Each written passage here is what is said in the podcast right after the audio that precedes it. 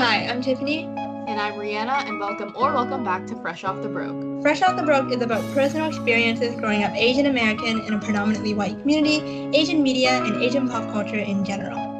Race has always been a sensitive topic. Every day, there are debates over race. With our podcast, we intend to shed light on the experiences of first-generation Asian immigrants, not put them on a pedestal.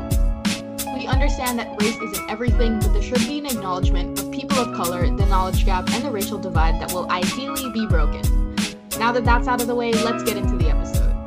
Today we'll be discussing parents being strict about grades. And why your grades are fine. This is, in a sense, both a self-comforting episode as well as an episode to morally support our listeners. Yes.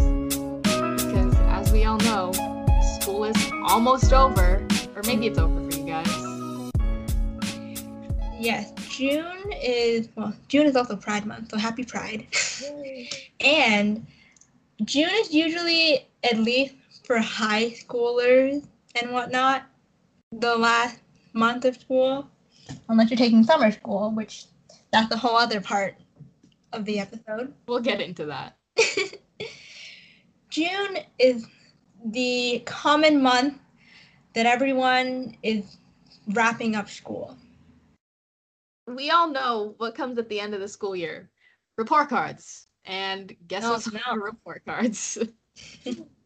And that was when you find out whether or not you get dinner. Oh. And to anyone that doesn't know what that means, you're you're lucky. Yes. Actually, no, I'll explain it. I'll explain it.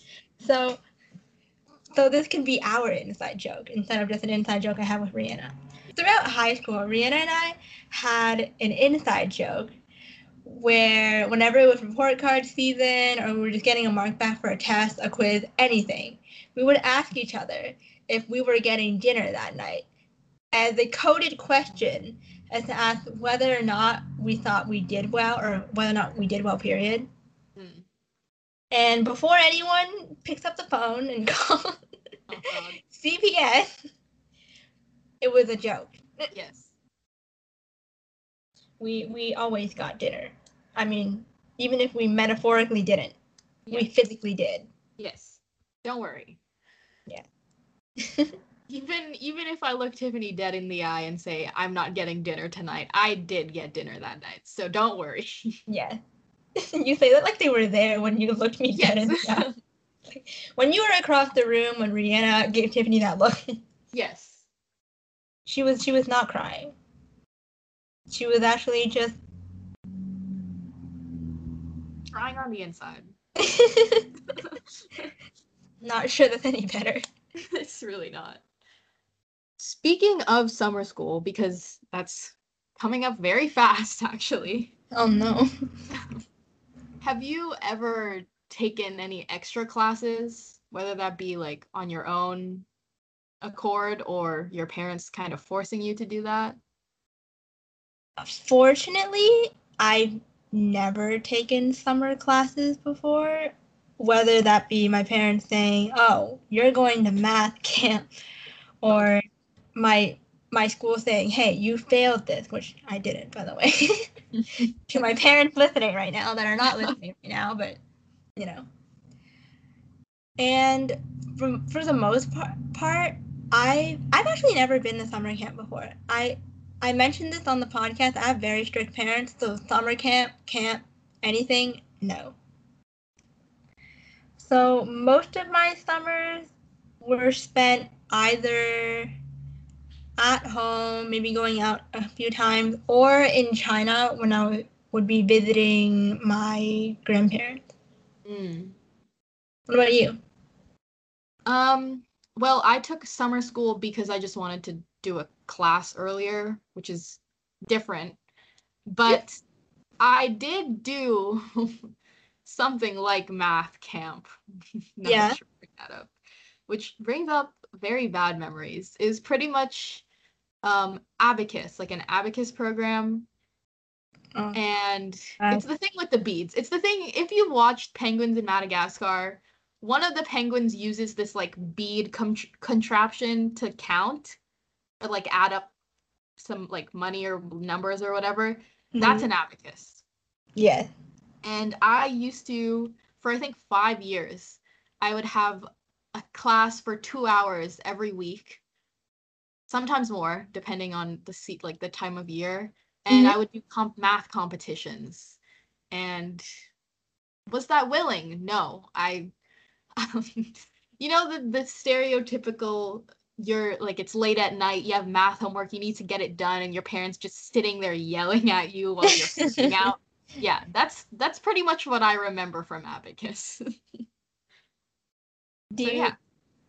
Do you still know how to use an abacus? I do. Do you think you uh, could pick it up? I think, okay, there's definitely some things that would take me a while to learn. But basically uh-huh. how the program was structured was that for the first, like, early levels, you would use an abacus, like, physically. But yeah. then once you, like, graduate, I guess, into higher levels, you're expected to be able to visualize the abacus in your head, and you don't need to actually touch the abacus anymore. So it's, fit, like, all mental math. Yeah. Is it, like, the thing where a lot of Asian kids, they do that thing with their hand when they're counting? Yes, that's what it is. And I used to be that kid when I was younger because it would help me, like, remember things. But I don't need to do that anymore. Well, I'm I'm glad there were some transferable skills you got from there. It's sad because, like, I can do, like, it's easy for me to do, like, addition and subtraction, but, like, that's not even something that I really need to, like, be able to do fast anymore. Like, everything's just, math is a nightmare right now. Let's just say that. I've I've mentioned this in the past, but growing up, because I was one of the few Asian kids, which you, you don't have to take math classes or anything to be like a certified Asian or whatever. It doesn't actually matter. However, growing up, I felt a lot of guilt because I didn't attend those math classes, and so I was doing like on-level math or whatever, while other Asian kids in my class, be it very few Asians in the school, they would be ahead of me. And I felt like a dumb Asian, or just, I, I felt like I was like a bad Asian, whatever, even though I wasn't bad at math. I was just doing on-level math hmm. with the rest of the class. Hmm. And it, obviously, this isn't something that I think now, but when I was little, I used to feel behind or just stupid because like I couldn't do math that was three years ahead. Mm. Yeah, that also was a problem after like I g- fully graduated from abacus, and then mm-hmm. math in school started to be more application. Yes. I've like I remember because up to that point I was pretty like I was I guess I could say I was ahead because I could just add and subtract and multiply and divide really fast in my head. Mm-hmm. But once once it hit, like, we're, like, doing actual math problems, okay. I would struggle so hard because I just didn't know how to apply myself. Yeah, and the thing is, this is related but also slightly unrelated. One thing I've noticed about Asian, quote-unquote Asian curriculum, like math curriculum, versus curriculums over here is that I genuinely think, and I don't even know if this is really an opinion because I, it's honestly more of a fact if you just analyze the curriculum and whatever.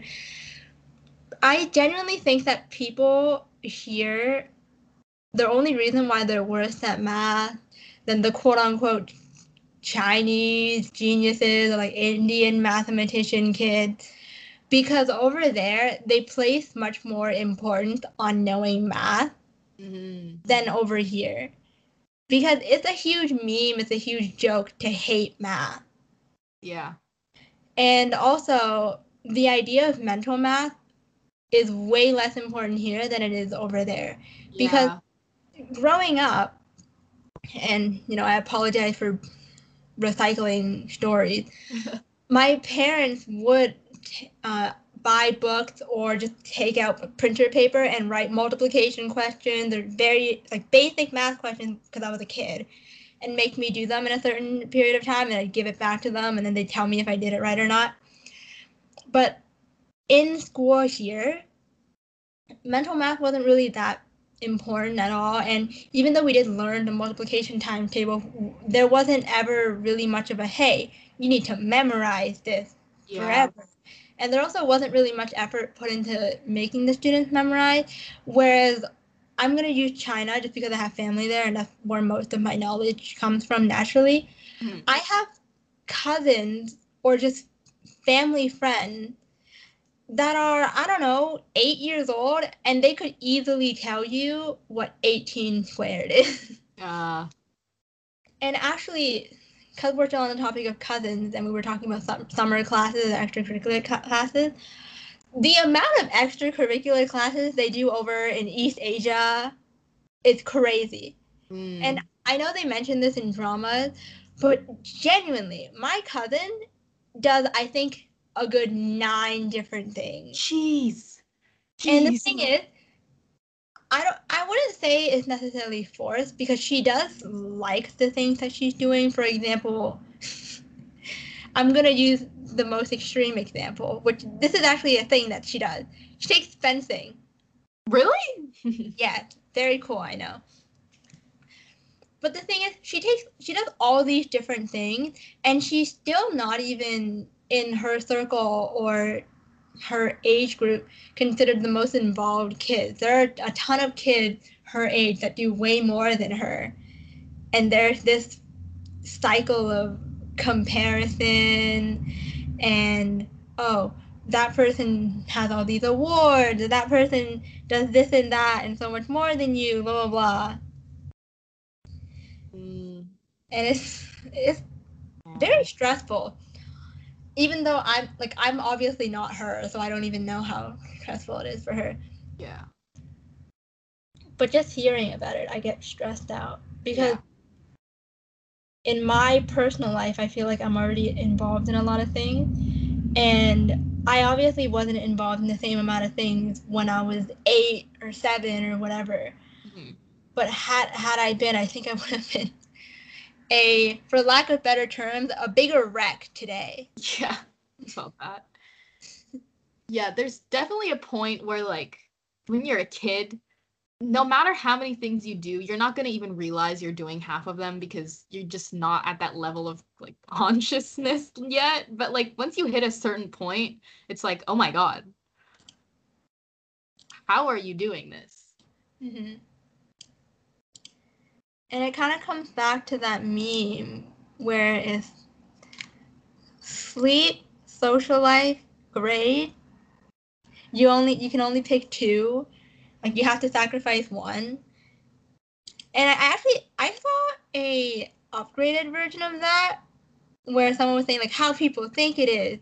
Good grades, social life, enough sleep, and then how it really is. And it's this giant, is it an octagon? One, two, three. One, two, so I'm three, also counting at the same six, time. Seven, eight, nine. Wait. One, two, three, four, five, six, seven, eight, nine, ten. A decagon? Decagon. I didn't. I didn't even notice that when I was saving the image. But wow. And then it's like friends, class, work, family, homework, sleep, hobbies, food, love life, which where? Curriculars. I guess it's a nonagon for us, but. Quick shout out to the Asian couple culture episode. Also, quick shout out to everyone who's single right now. Yes, you're doing great. Us and our nonagons, am I right, guys? Yeah. Starts crying.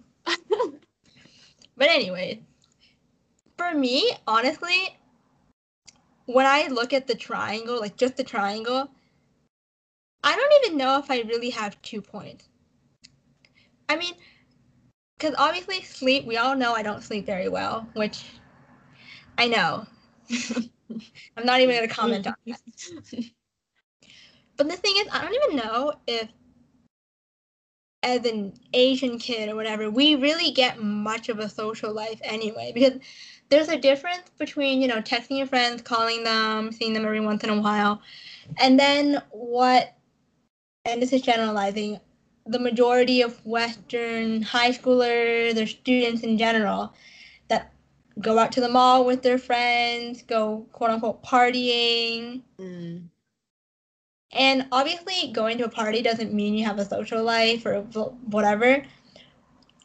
But I would consider that more of a quote-unquote social life than what we had. Mm. And so it makes me think, if I were to put myself on the triangle, maybe I really do just have grades. What about you? Do you have any thoughts on that? Uh, I was just thinking, like, I was thinking of kids, specifically, like, Asian kids who have all three. Then I realized all the Asian kids that I could think of were just all rich kids. That's true. I know, I know fobs that get enough sleep, they get good grades, and then they, I don't know, go karaoke all the time, which yeah. I'm not even saying that in a bitter way. I want to go, too. Yeah. Take me with you. Yeah.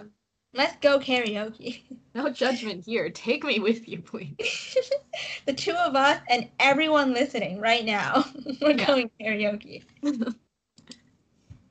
Comment down below if you're coming, and I'll email you the details. Oh, my God. We're going right now. Right now. Yeah. By the time you're by the time you're listening, we're still going. Yeah, we are. So comment.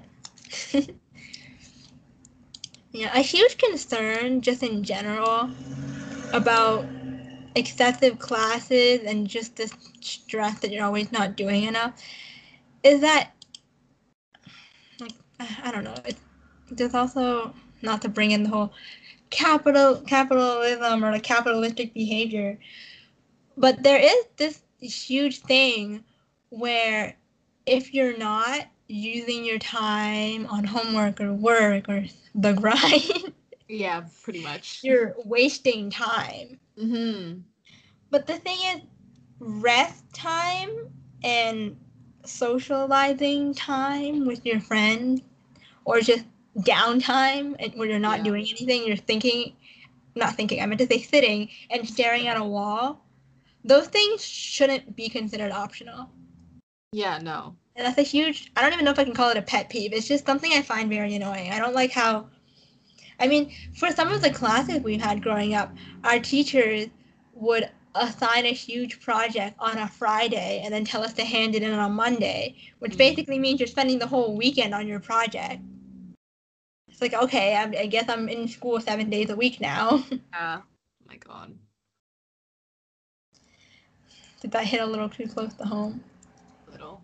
even like even if you are like an extrovert, because I've heard like a friend of mine who's a very big extrovert, like mm-hmm. her uh, she still needs downtime for herself. Mm-hmm. Like, even though like my downtime is probably like most of the day, like I would be very grateful if I had most of the day just by myself, because I'm very introverted, but her mm-hmm. downtime would probably just be like an hour before she goes to bed. But honestly, that's still so important to have. Yes, of course. I would say I fall under ambivert, like a mix between the two. And honestly, my downtime has been resorted to basically after a super long day, just me staying up. That's my downtime. And there's a word for it. It's called oh, it's it called like revenge. It's called revenge. Um, procrastination? No. Revenge, like sleep procrastination or something like that. Yes, it's called revenge bedtime procrastination. When ah. people stay up later than they want to just so they have some time to themselves. Yeah, it's not a good thing. This, I'm not trying to be relatable. If you relate to me, that's a problem. Oh my God. We both have issues. let's, let's not joke about this, people. And I wish it was less of a people complaining about these things. For example, us talking about this on the podcast, and it was more of just, this is a necessity for human health. Mm. Because it's downtime isn't isn't shouldn't be optional. It shouldn't be a pri- a privilege to to have. Yeah. That being that being said, downtime in a in a certain context can be considered privilege. For example, rich kids not having to work summer jobs. Yeah. kind of unrelated to what we were just talking about, but I also think it's really important to, like, when discussing this topic, it's mm-hmm. important to bring up, like, actual research and studies done, because, yeah. funny story. Oh, no. I wrote an essay for my English class about the differences between Western, um, how Western parents show affection versus how Asian parents show affection. And I personally think that it was a very good essay on my part. I, I, I agree. Thank you. As you should think that. Thank you. But yeah, I thought I I worked really hard on it, and I my teacher gave me a pretty unsatisfactory grade, even though that kind of goes against what we're saying. It wasn't a bad grade. It was a good grade, but it was lower than I hoped it to be. Mm-hmm. And the only criticism she gave me was that I was generalizing on behalf of the Asian community. So, that being said, me and Tiffany are going to talk about some studies that we found while researching this topic, because I know one of you listening is going to be like, this is a little bit too generalized. I don't really believe it. So, yeah. And off we go.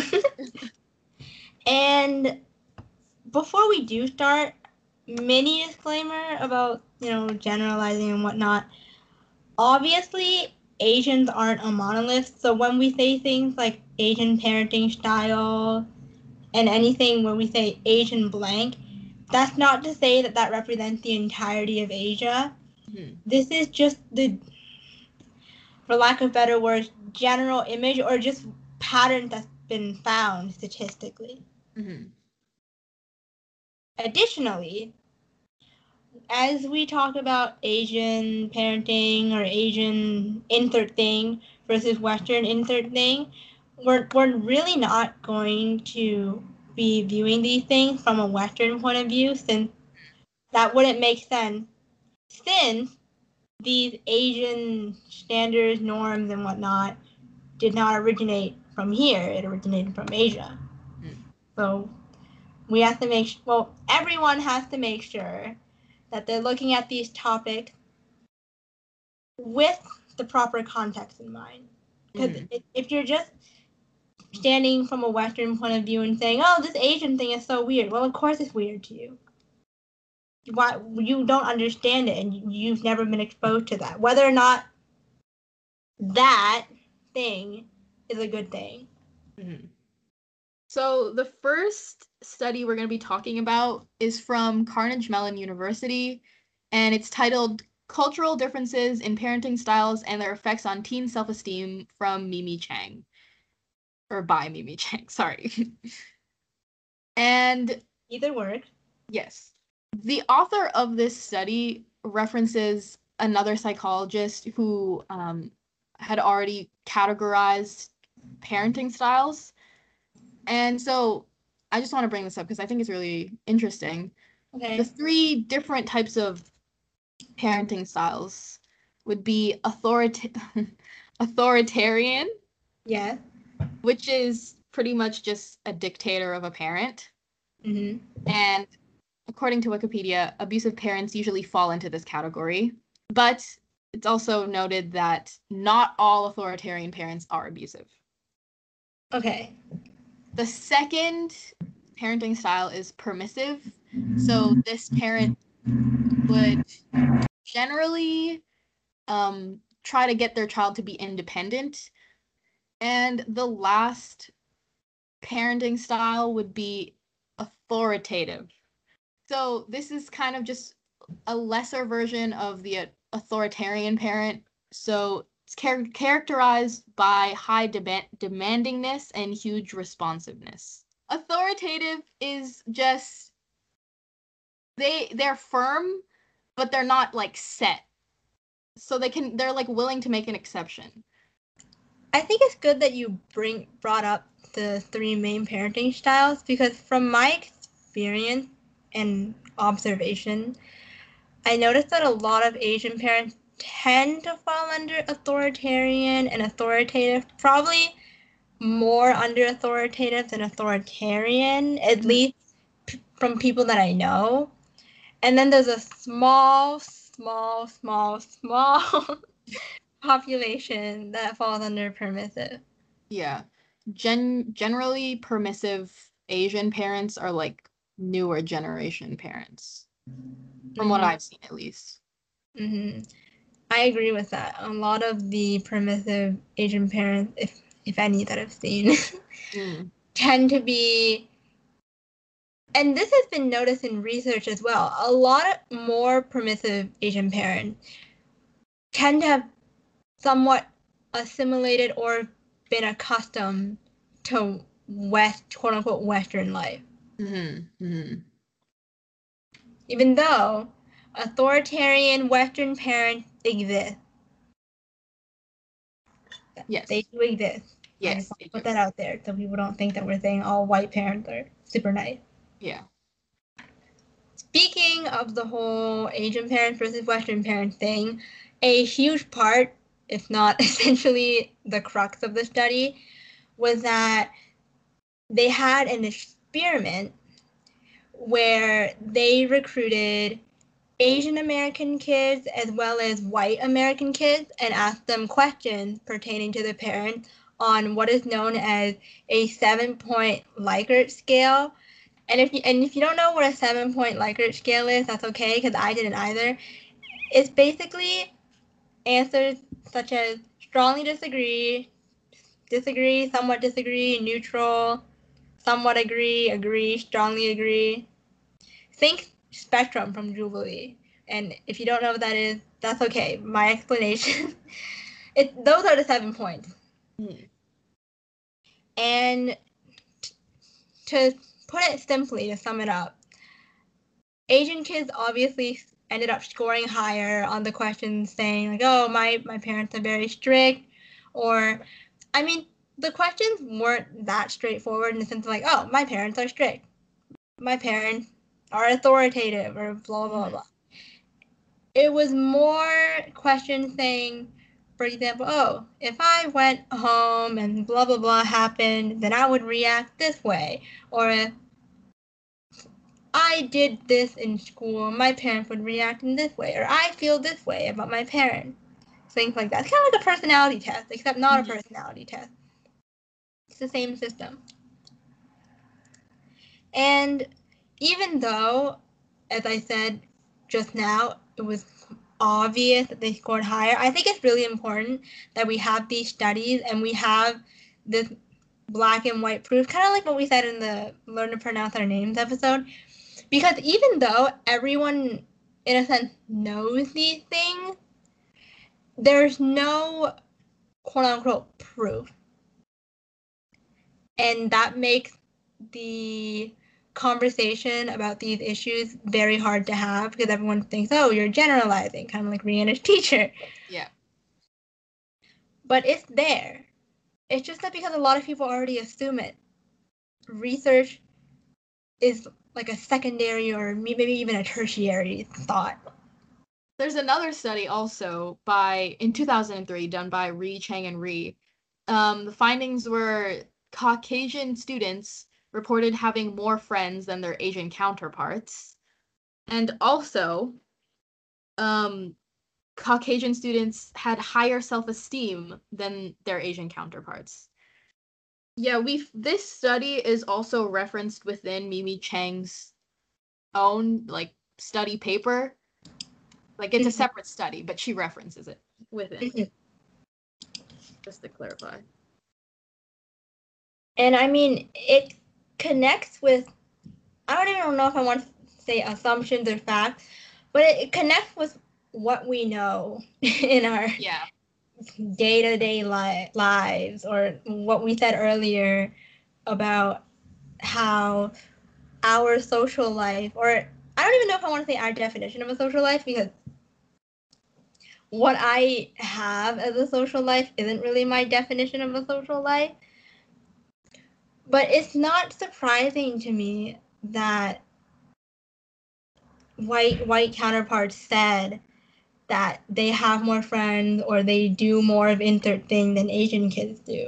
Mm-hmm. Because even if you don't have the type of strict Asian parent that doesn't let you leave the house ever, and you and you have parents that let you leave the house sometimes, it's still not on the same level as white parents where, I mean, I knew a girl that literally went, and by the way, this person was in, I don't know, the eleventh grade, like they were like sixteen or something.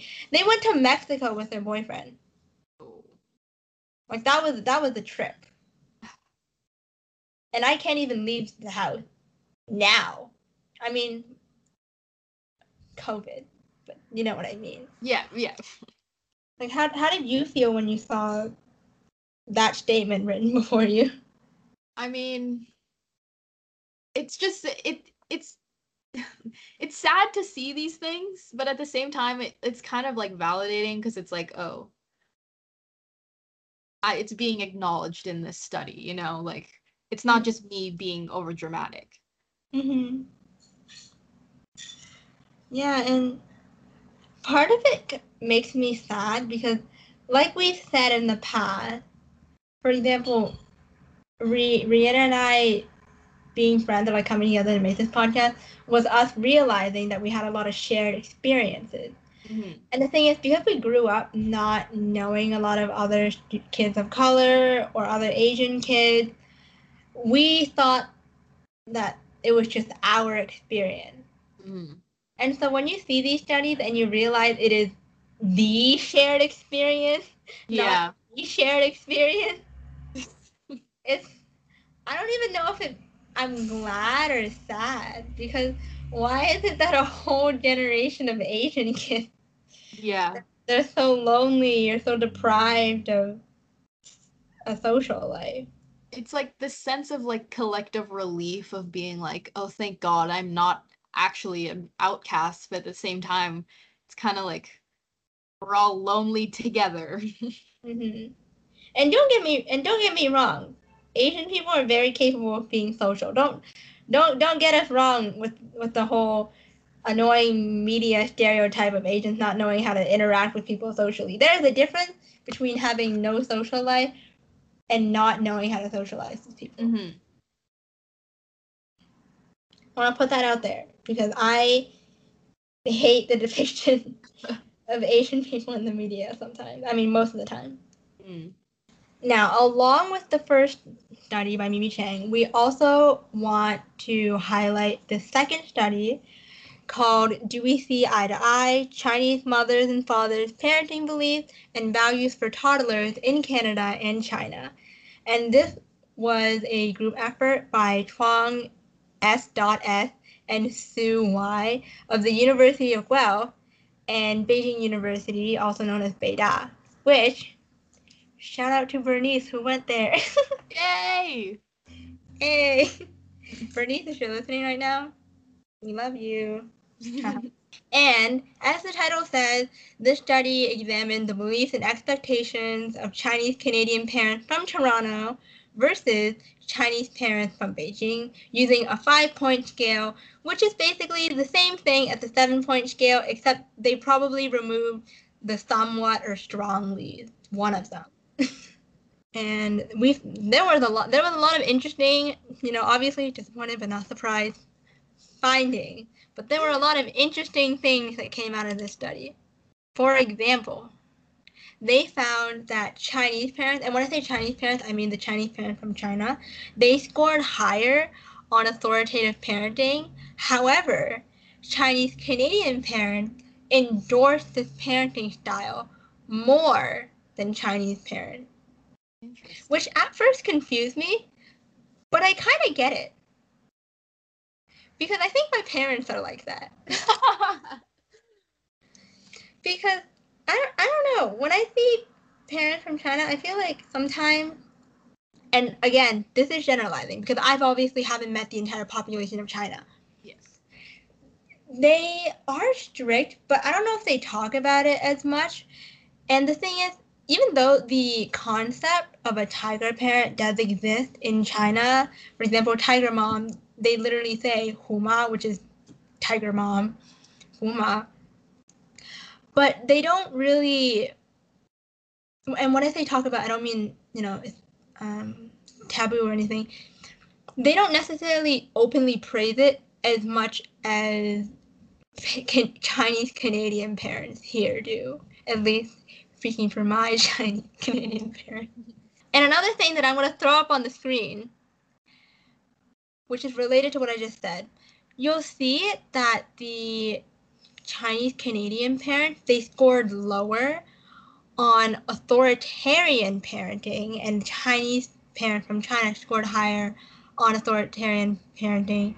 However, the Chinese Canadian parents, they scored higher on authoritative parenting, which I kind of understand, because if you think about what they said earlier about how Chinese parents, they scored higher on being an authoritarian, but the Chinese Canadian parents endorsed it more. I somewhat associate the idea of authoritative parenting with basically a somewhat softer version of authoritarian parenting, mm. and they're in a sense less self-aware about how quote-unquote authoritarian they are, because they think they're nicer in a sense. Yeah.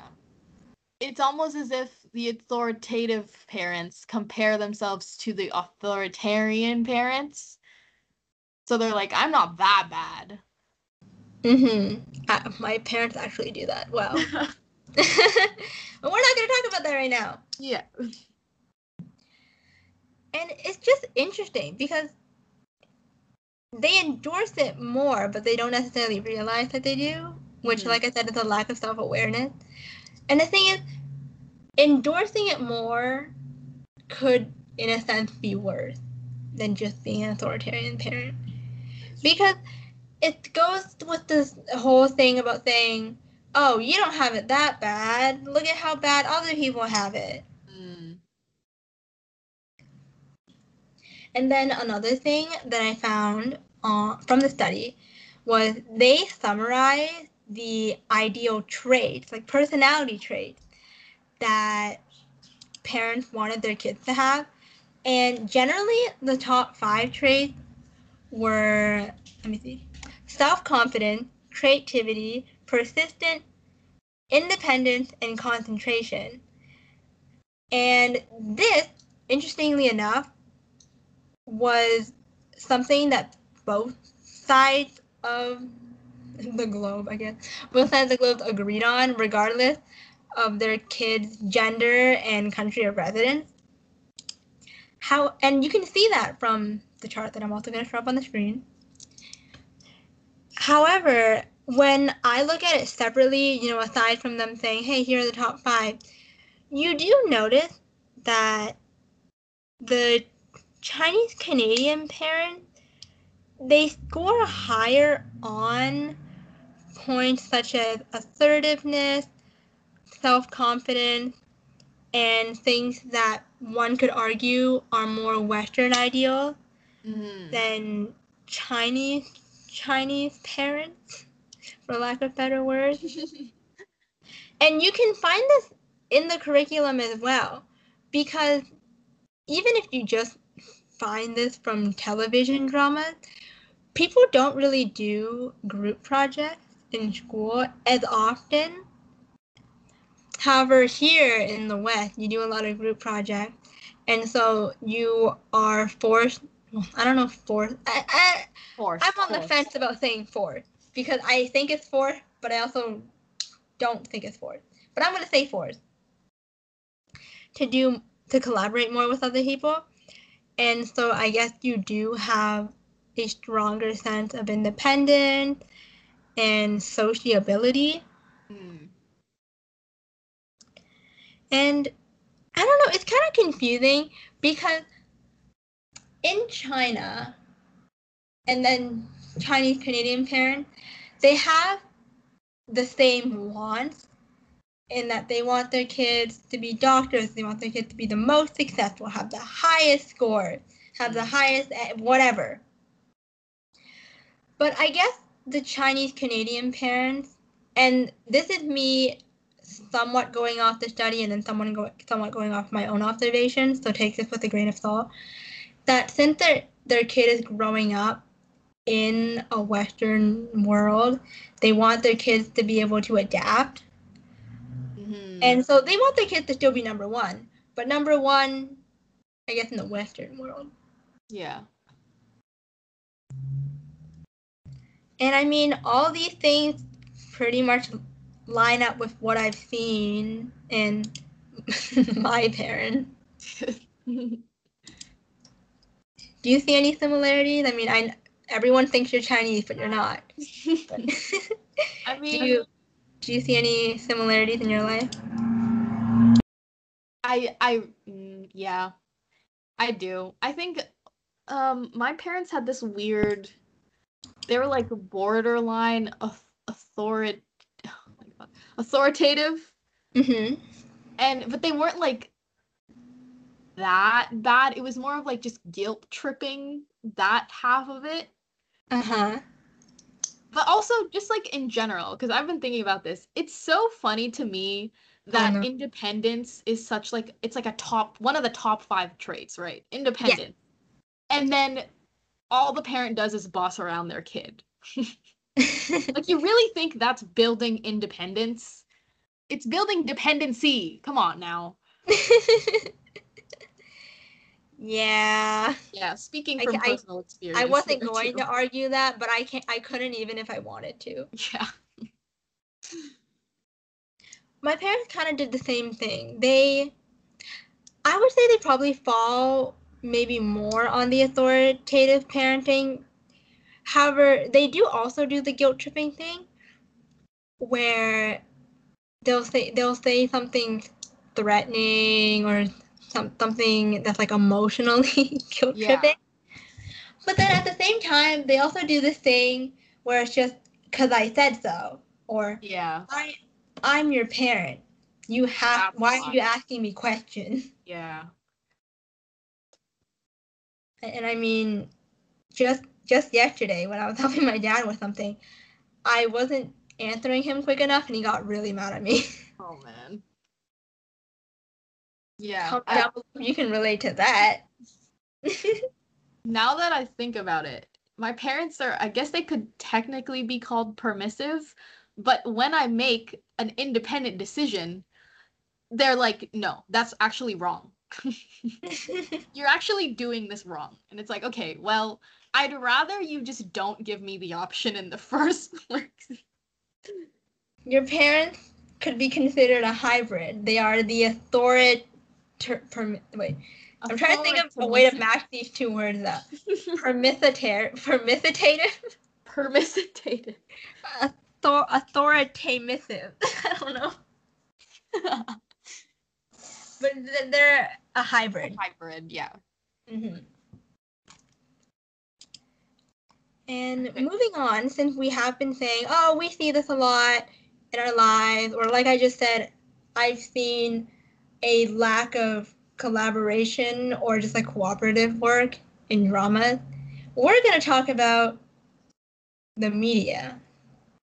Ooh. Yeah, we're we're basically going to talk about representation of these kind of issues in the media. And for some reason, it is oddly accurate. I, and disclaimer, I am going to be talking a lot about Chinese and Korean shows because that's what I'm exposed to more of too. And I don't want to speak incorrectly on other forms of media. Hmm. And we don't want to speak incorrectly on other forms of media in general. Yeah. So last year, I came across this wonderful show. This made my day, my, made my week. It was called 考不好，没关系，好不好，跟你. And it translates to didn't do well on a test. That's okay. And the, it's a variety show. It's a competition, kind of, also not, where you have these elementary-age children, and they bring their parents, and their parents are the contestants. Their kids are just there to, to watch and laugh. Yeah. And you'll understand in a second.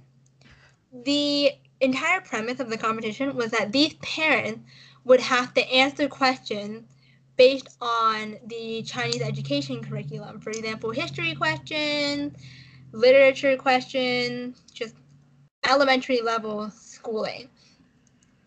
And the whole, the whole idea of this whole show was to show parents, both participating and watching, that their expectations for their parents or their lack of involvement in their parents' study, and not in their parents' studies, in their children's studies,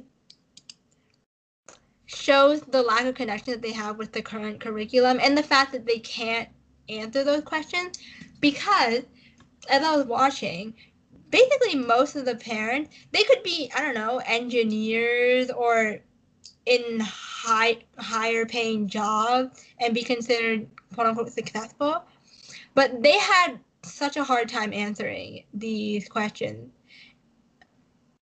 And the whole time it was basically kids, you know, laughing, being like, you didn't even know that question, Dad. Oh my gosh.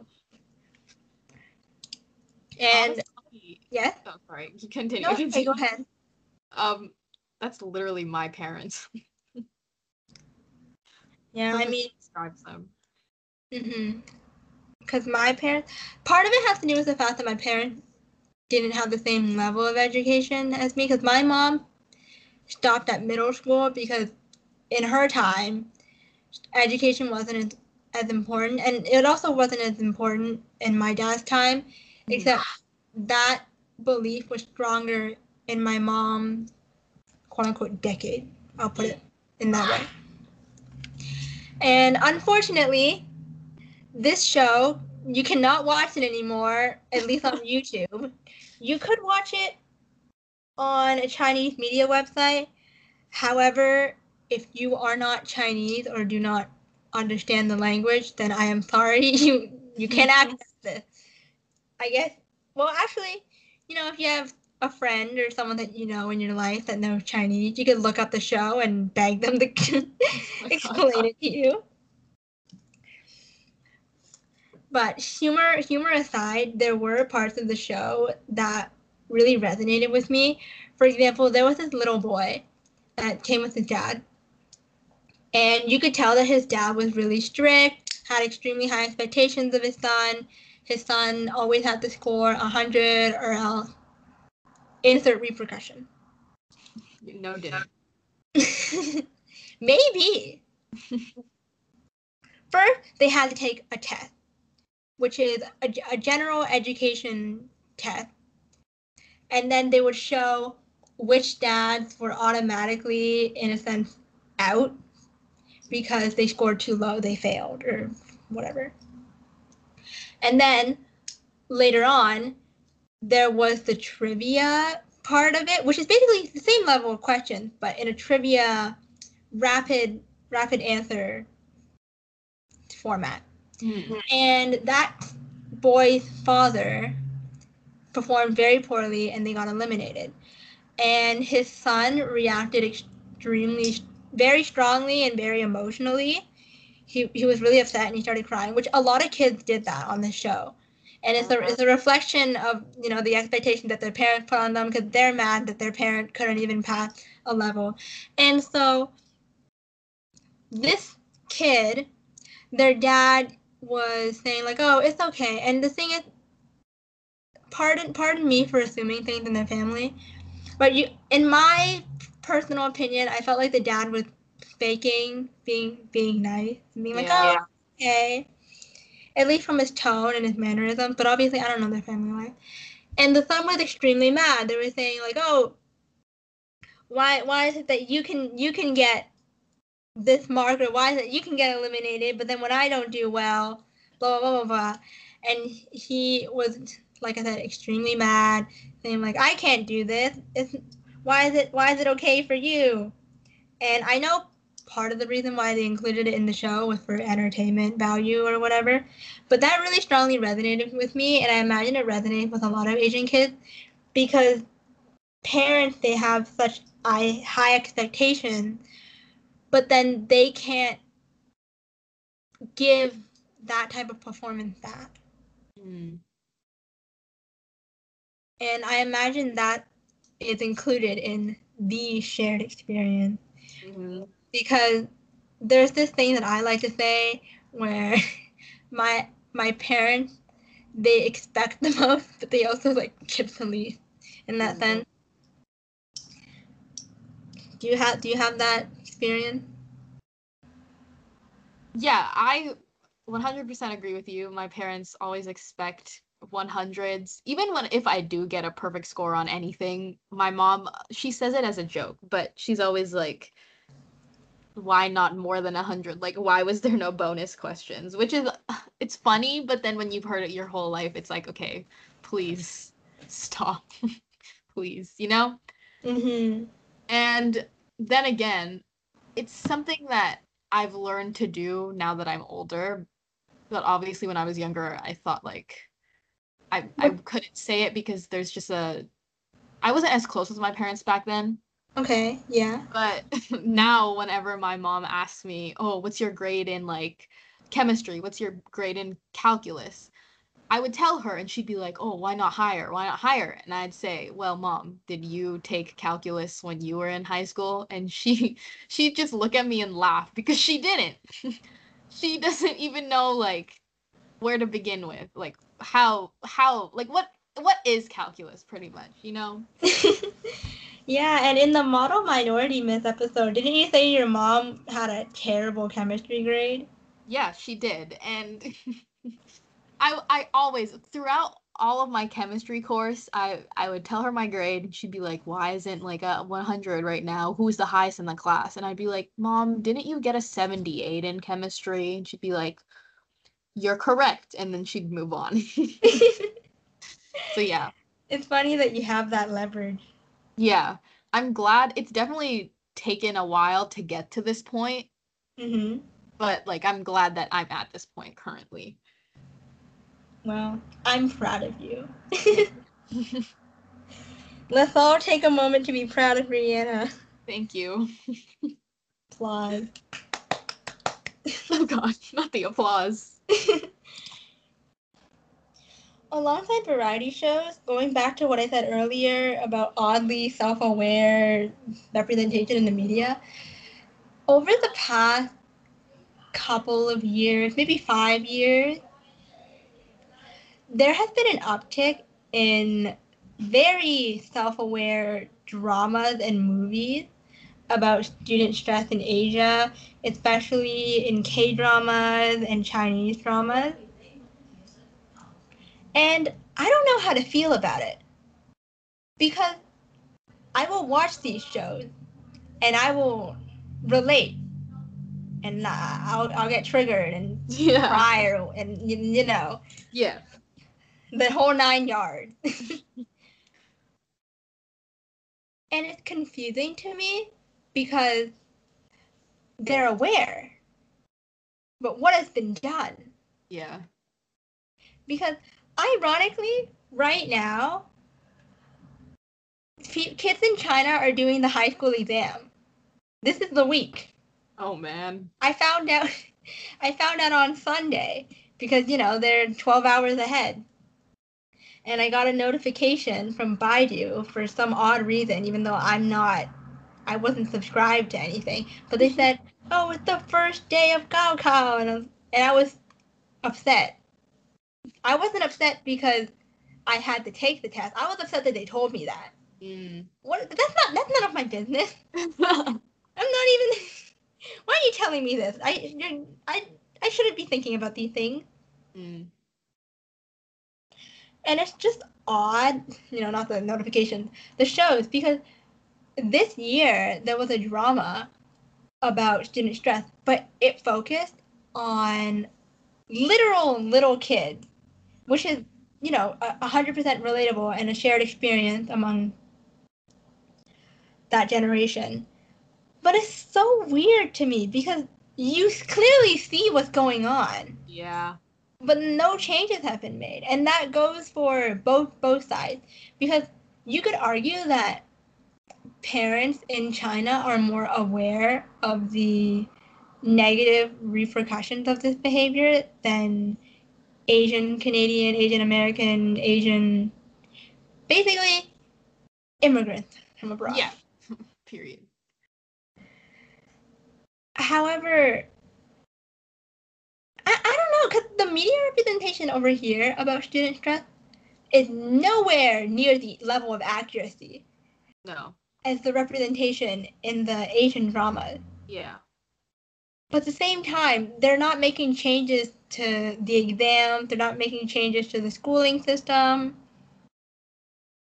And so, what gives? To put it simply, what gives? Why? Yeah. Y'all just trying to make more money with these self-aware dramas. Yeah. Honestly, from what I've heard, it just sounds like people are seeing these dramas and being like, see, it's not as bad as this show, even though... It fully like, is. It's just, an, it's just a way to compare again, you know? Mm-hmm. So weird. My my mom watches these and she's like, wow, I feel so bad for them.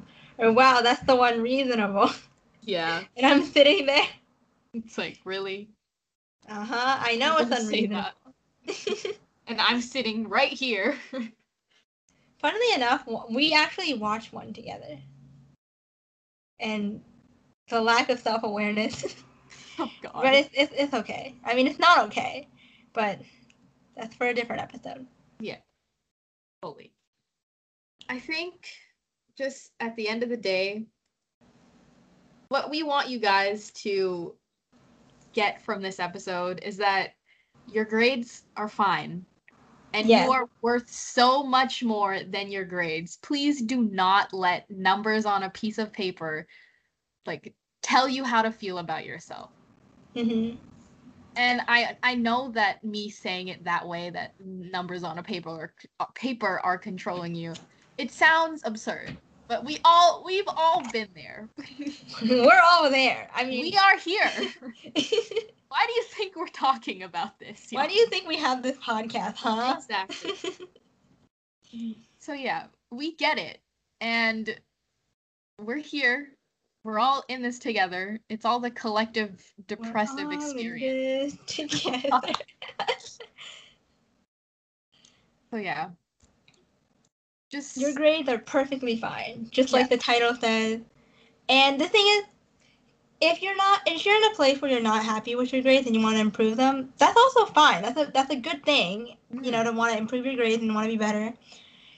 We just want you to know that your grades are not equivalent to your self-worth. Yeah. Your academic success is not a reveal of character. Mm-hmm. And another thing, you know, because we have listeners of all ages. Yes. For people that are in high school right now and they They may, they may be applying to college, university in two years, next year. Please, I I know it's the college and university application process is so confusing, annoying, tiring, mentally exhausting. And so this is all easier, easier said than done, mm. because the two of us have been there. Yes. Please don't, please don't lose yourself in the process. Yeah, it's not worth it. You, like, it's, yes, it's like you in the moment, but there's so much more to life after this is all over. Mm-hmm. And, like, it'll be over soon. Time, time stops for no one, and as much as that is oh, God. terrifying to think of, it, It's gonna, life keeps going, man. And we have to live in the present. Yes. And trust me when I say you will be fine. It will all come to a nice little, neat little bow at the end. Yes, a bow tied by Rihanna. Yeah. Personally tied by me. And this this is the same for people in university, college right now. Maybe they apply to grad school, applying to grad school. Maybe they're trying to get into their concentration, and so on. Mm-hmm. This all applies. And to people that are already outside of this, you know what? You're one hundred percent welcome to leave a comment and tell them yeah. what it's like to be on the other side. Yeah, it's it's hard for us to really say that because we're also not on the other side yet. Yeah, we're not fully on the other side. We're And so, as always, thank you so much for tuning in today. Please feel free to leave a comment about your relationship with your grades, your relationship with your parents and your grade, any double standards that you might have experienced. For example, Rih- Rihanna's mom having a seventy-eight in chemistry but wanting Rihanna to get a one hundred. Did your parents do that? Do you, do you have a parent that wants you to have a five point oh unweighted G P A? Please correct me if I said that wrong. I can't remember which one is the one you can get five point oh on. I'm so sorry. You can tell I'm not American. But then they got a three point oh G P A. And like I said just now, if you're someone on the other side and you've already dealt with all this, please feel free to leave words of encouragement for our listeners that are currently going through this. Leave words of encouragement to us. We're kind of going through it right now. Talk about maybe, hey, did you watch that show that I watched before they deleted it off of YouTube for for an unknown reason?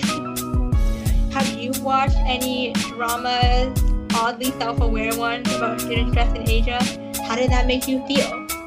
Do you like them? Have you taken the gaokao before? Let us know how, what that's like. Are you taking it right now? Also, let us know what that's like. Good luck. I think you're going to do great. Yeah. Good luck. Yeah. Yeah, I know. So, yeah. If you guys like this episode and want to stay connected with us, check out our website in the description. It contains links to our streaming platforms such as Spotify, Anchor, Apple Podcasts, and more. By the way, all of the links to the studies will be in the description as well. So yeah. Yeah. So follow us for more behind the scenes content, announcements, and other random things we decide to put on there. See you next time. Bye. Bye.